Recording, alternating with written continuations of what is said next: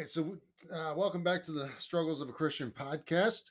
Uh, today we're going to be doing uh, part five of Saul. Um, when uh, last we left Saul, he was meeting with Samuel, who was not happy. Uh, Saul had blatantly disregarded the word of the Lord. Uh, God had told Saul to utterly wipe out the Amalekites for their betrayal of Israel on the Exodus when they were leaving um, Egypt. the Amalekites had. Um, betrayed and ambushed the, the Israelites. So God is saying, go take care of the Amalekites for their past transgressions.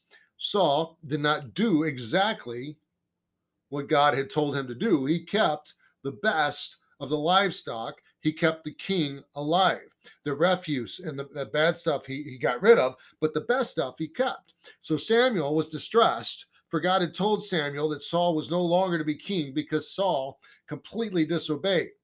That and and and and that that grieved Samuel um, because Samuel loved Israel. He was grieved for Saul, who had disobeyed the voice of the Lord after God had given had, had given Saul everything.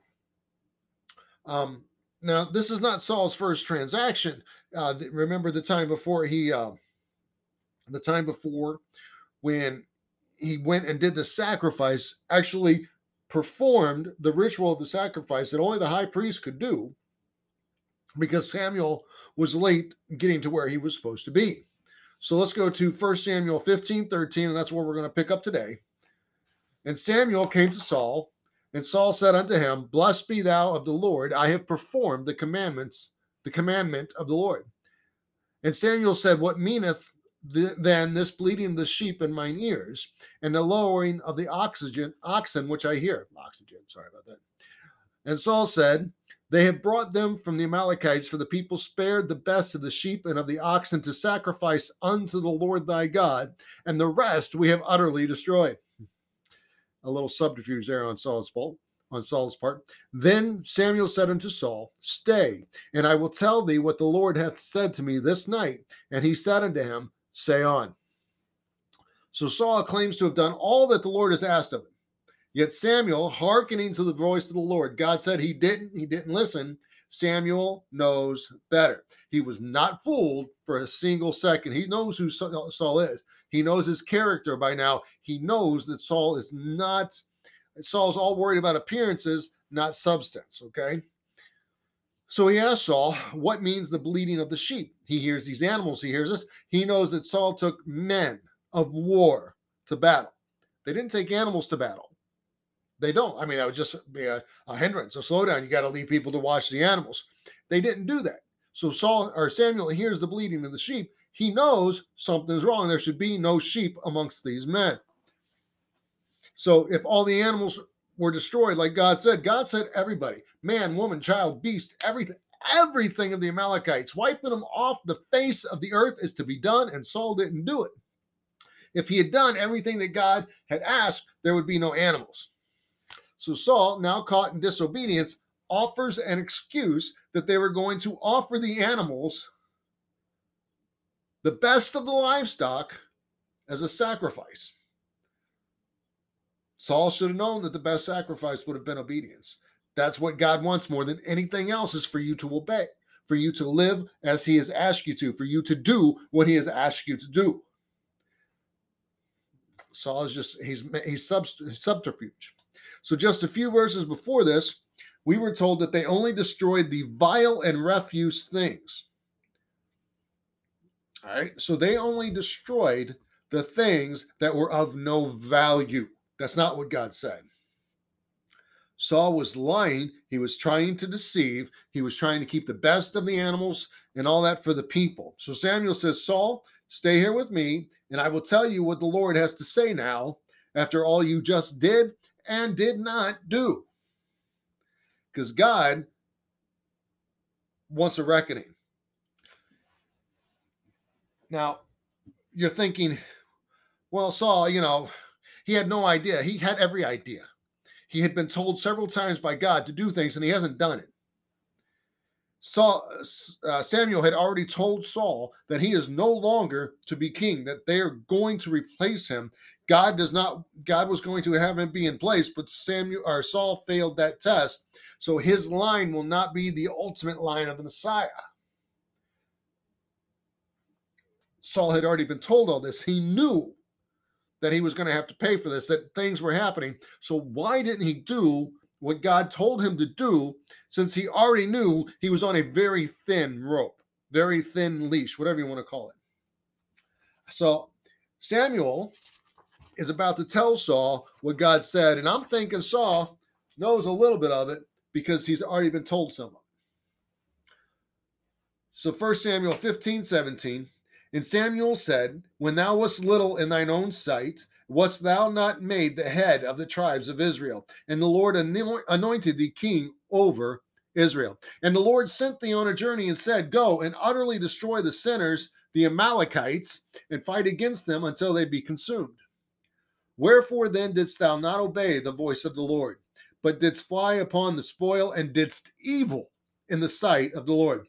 And Saul said unto Samuel, Yea, I have obeyed the voice of the Lord. here comes, here, here really comes.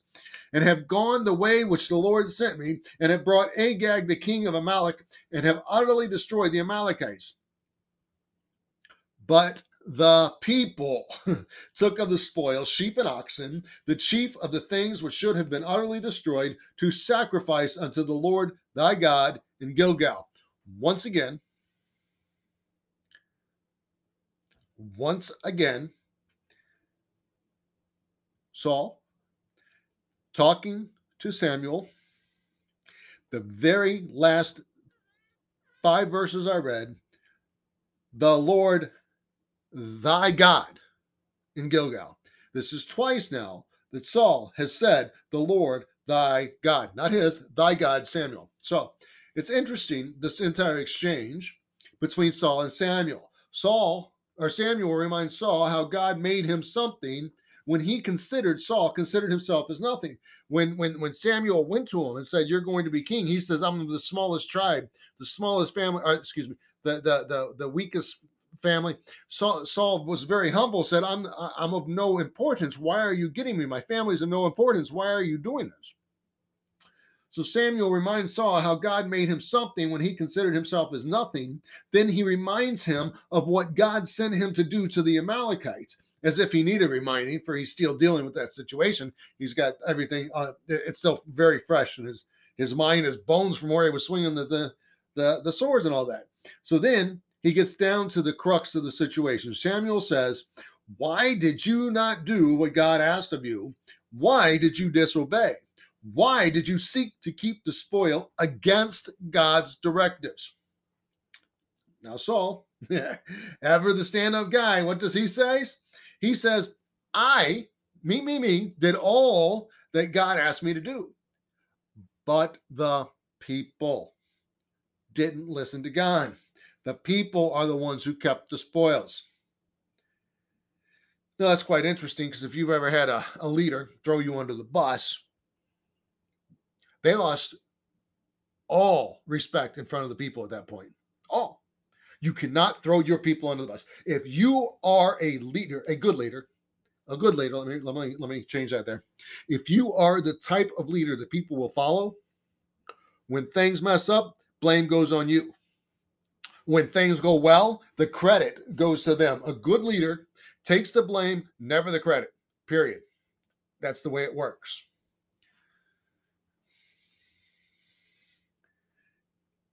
Saul, as king of the people, as the God appointed leader, ruler, decision maker, he just gave himself up as an inadequate leader. He blames the people the same as he did last time when he uh, perform the sacrifice. He blames the people uh, and he throws his people under the bus, and there is never an excuse for that, ever. If you're the leader and your people do something, it's your fault. I don't care if it's your fault or not, it is your fault. If you're not strong enough to keep them in line, your fault. So in 1 Samuel 15 22, or uh, yeah, 1 Samuel 15 22, and Samuel said, Hath the Lord as great delight in burnt offerings and sacrifices as in obeying the voice of the Lord? Behold, to obey is better than sacrifice, and to hearken than the fat of the rams. For rebellion is as the sin of witchcraft, Let's read that part again. For rebellion is as the sin of witchcraft, and stubbornness is as iniquity and idolatry. Because thou hast rejected the word of the Lord, he hath also rejected thee from being king. You paying attention here? Rebellion is the same as witchcraft. Stubbornness is as iniquity and idolatry. Oh, those are some harsh words from Samuel. Now we get to the reason Samuel's there. He is already told that he is no longer to be king, that he is not fit to be king. But now he's being told that his replacement is being. Samuel tells him burnt offerings and sacrifices mean nothing when compared to disobedience. Why? Because the disobedience is as open rebellion against God as idolatry and as witchcraft. You never really thought about that before. Rebellion and stubbornness is as bad as witchcraft and idolatry. Saul didn't just disobey. In the words of Samuel, he rejected the word of the Lord. He has now been rejected from being king. And Saul said unto Samuel, and this is where we really get into the character of Saul, okay? And Saul said unto Samuel, I have sinned, for I have transgressed the commandment of the Lord and thy words, because I feared the people and obeyed their voice. Now, therefore, I pray thee, pardon my sin and turn again with me that I may worship the Lord. Samuel said unto Saul, I will not return with thee, for thou hast rejected the word of the Lord, and the Lord hath rejected thee from being king over Israel. All right, so here it is. Saul has no more excuses. He's finally starting to understand it. Okay. He asked Samuel to forgive him that he has sinned, not just against God, but against him, Samuel. Um, or, you know, as we like to say, he he he uh, he's apologizing uh, because he got caught. Which again, I'm not there, so I don't know. I just uh, knowing Saul's character, I'm thinking he, he got caught, so he's starting to apologize. Yet he still maintains that he feared the people and their voice, so he disobeyed God Almighty because the people scared him. That means he shouldn't be a leader if he's not. Yeah, no, no, that's not no. If you've ever been in management of any type, you can't fear the mob. You can't. You have to control the mob. Okay. So he asked Samuel to let him, Saul, worship as Samuel as a high priest. Yet Samuel says, No way. Samuel says, I will not let you worship. You have rejected God. God's rejected you. We're done. So as uh, 1527, and as Samuel turned about to go away, he laid a hold, Saul laid hold upon the skirt of his mantle and it rent. Saul grabbed Samuel with some force and his his uh, his clothing rent, torn in half, tore. And Samuel said unto him, Samuel said to Saul, The Lord hath rent the kingdom of Israel from thee this day, and hath given it to a neighbor of thine that is better than thou. You catching this? Samuel's a little upset. He's now pronouncing judgment fully upon Saul. He's not going, oh my goodness, you're upset. No, he's saying you have messed up and God has taken the kingdom from you. In the strength of Israel, this is this is talking about God in 1529. And also the strength of Israel, God is the strength of Israel, will not lie nor repent, for he is not a man that he should repent. God's not repenting. He told the people what kind of king they were going to get. That's the king they got. Now that king is not good. Okay. And God is not repenting from making Saul king. He's not repenting from taking the kingdom away from Saul. He is not man that he should repent. He is God. He knew what was going to happen before he did it. Then Saul says, Then he said, I have sinned, yet honor me now, I pray thee, before the elders of my people and before Israel, and turn again with me that I may worship the Lord thy God. Twice now. The Lord thy God. twice, one passage, he calls God Samuel's God, not his. Very indicative of Saul. So Samuel turned again after Saul, and Saul worshiped the Lord.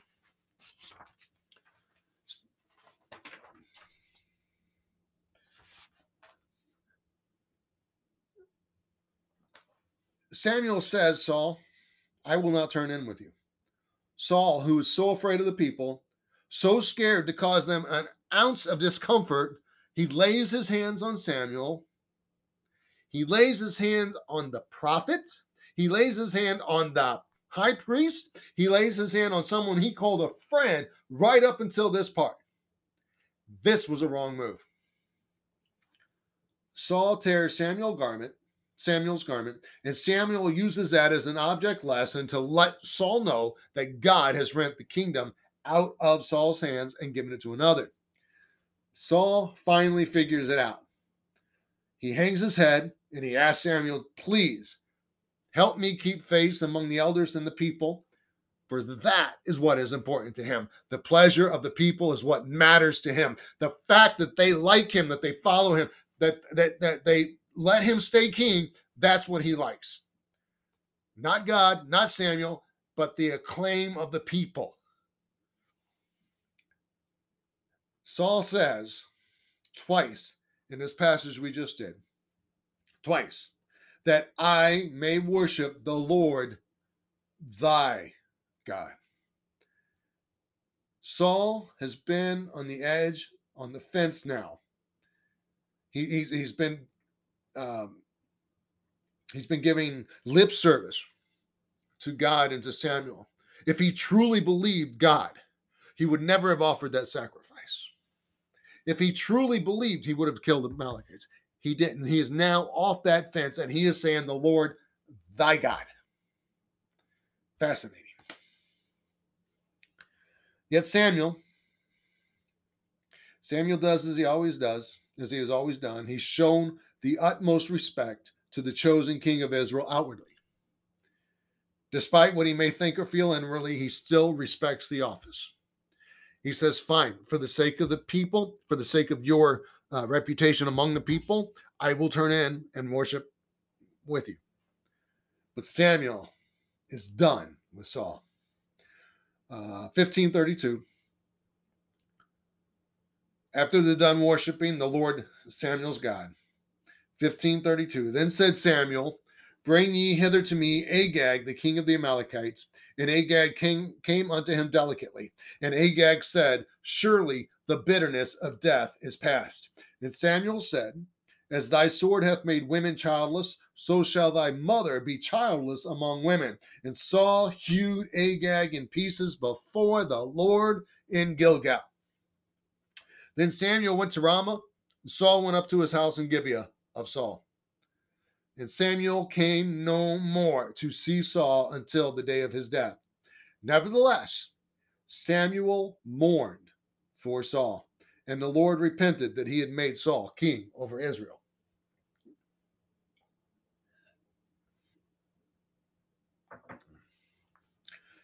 So Samuel, he has done what God has asked. He's honored Saul publicly, and now he gets the reason he is there to ensure the Amalekites were utterly wiped out. Now they're not, as we're going to find out. Saul really messed up here. Later on, they're going to cause some more problems for the people of Israel. But Saul kills um, the king of Amalek, uh, Agag, king of the Amalekites. And Agag, upon seeing Samuel, knowing who he is, that he's a prophet, he's a man of peace, a man of God, he thought he's about to be spared. He thought that the bitterness of death, he thought he was going to make it now since Saul had stood up and taken the decision out of, excuse me, Samuel had shown up and taken the decision out of Saul's hands. Agag's thinking, I'm good now. I'm going to be fine. No, no, no. Samuel gets the sword and hews him in pieces. Samuel was all about God's word and God's will. God set utterly, and Samuel makes sure he does it utterly. It's, it's just Samuel's dedication to God and God's word, God's will is fascinating. Saul's indifference is thoroughly as fascinating. this this whole thing, you, you couldn't write a soap opera like this. You really couldn't. So after the deed is done, Samuel goes to his house, and Saul goes to his, and the two are never together again this side of heaven. What we have come to now is we have come to the end for Saul. He will be the king for a few more years, but there's no more joy for him, no happiness. Saul is, for all intents, intents and purposes, done as a respected ruler of Israel. Saul did so much wrong in five short years. He did some good, but overall, this guy, Saul, was a train wreck of a king. So we're going to continue on just a little bit longer. We're going to get to where uh, God brings the the the the successor of Saul into the picture. So 16:1, and the Lord said unto Samuel, How long wilt thou mourn for Saul, seeing I have rejected him from reigning over Israel? Fill thine horn with oil and go. I will send thee to Jesse the Bethlehemite, for I have provided me a king among his sons. See, see, see what he did there? They chose Saul, who was already done, but God has provided himself a successor. This is very important because one, the people chose. Two, God chose kings. The first king Saul, the people chose. Two, God chose. Saul was chosen exactly as the people would have chosen him. Saul is chosen for his looks, for his height, for his bearing. David is provided a king, and God has made him the way he wants him to be. Fascinating when you read it. Um, 16:2. And Samuel said, How can I go? If Saul hear it, he will kill me. And the Lord said, Take an heifer with thee and say, I am come to sacrifice to the Lord. And call Jesse to the sacrifice, and I will show thee what thou shalt do, and thou shalt anoint unto me him whom I name unto thee. So now we get to the part most of us already know and aware of. Samuel goes to Bethlehem, the place of Jesus' birth. That's a coincidence? I don't think so. Um, and he is to anoint the one called a man after God's own heart. Samuel is afraid of Saul and his temper. We, he's, he's, already seen it up close when Saul grabbed him. Um, Saul had already put his hands on Samuel um, and, and torn his garments in a fit of anger, rage, and despair. And Samuel is now worried that Saul is completely unhinged. He's unbalanced. So Samuel, knowing Saul is unbalanced, is a little scared, a little hesitant to go uh, to Bethlehem because Saul's watching him. And if he, already knows that Samuel and God have their replacement and that uh, he's watching him, and you, you, you'll find this out in the next time.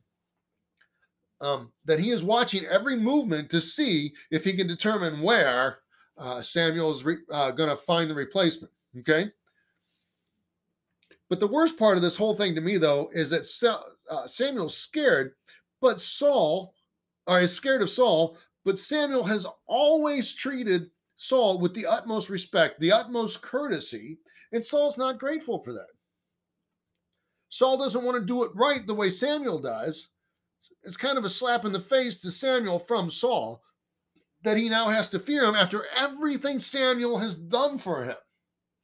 Samuel has done nothing but shown him respect, courtesy, and it's no longer relevant. Now he's got to, he, he really has to worry about Saul and his anger.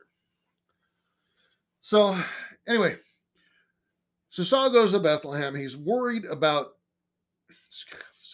Samuel goes to Bethlehem. He's worried about Saul. Um, God tells him how to get around that.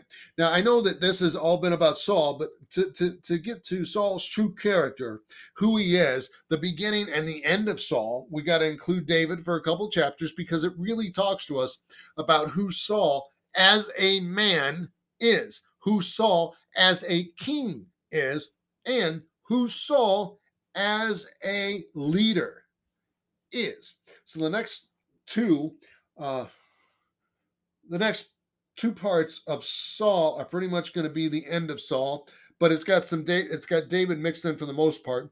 So he's going to be central, but Saul is there on the peripheral as he's being run out of the king, run out as king.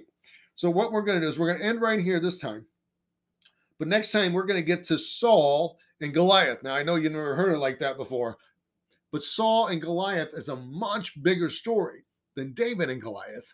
And when I get into it next time, you'll understand because Saul, as the king, should have been the one uh, standing up and, and, and defying the Philistine in the name of the Lord. And instead, a little shepherd boy, teenager most likely, has to go to defend the honor of God in Israel. Saul and Goliath is a much bigger story than David and Goliath. So we'll get into that next time. Um, until then, have a great day, and I will talk to you later.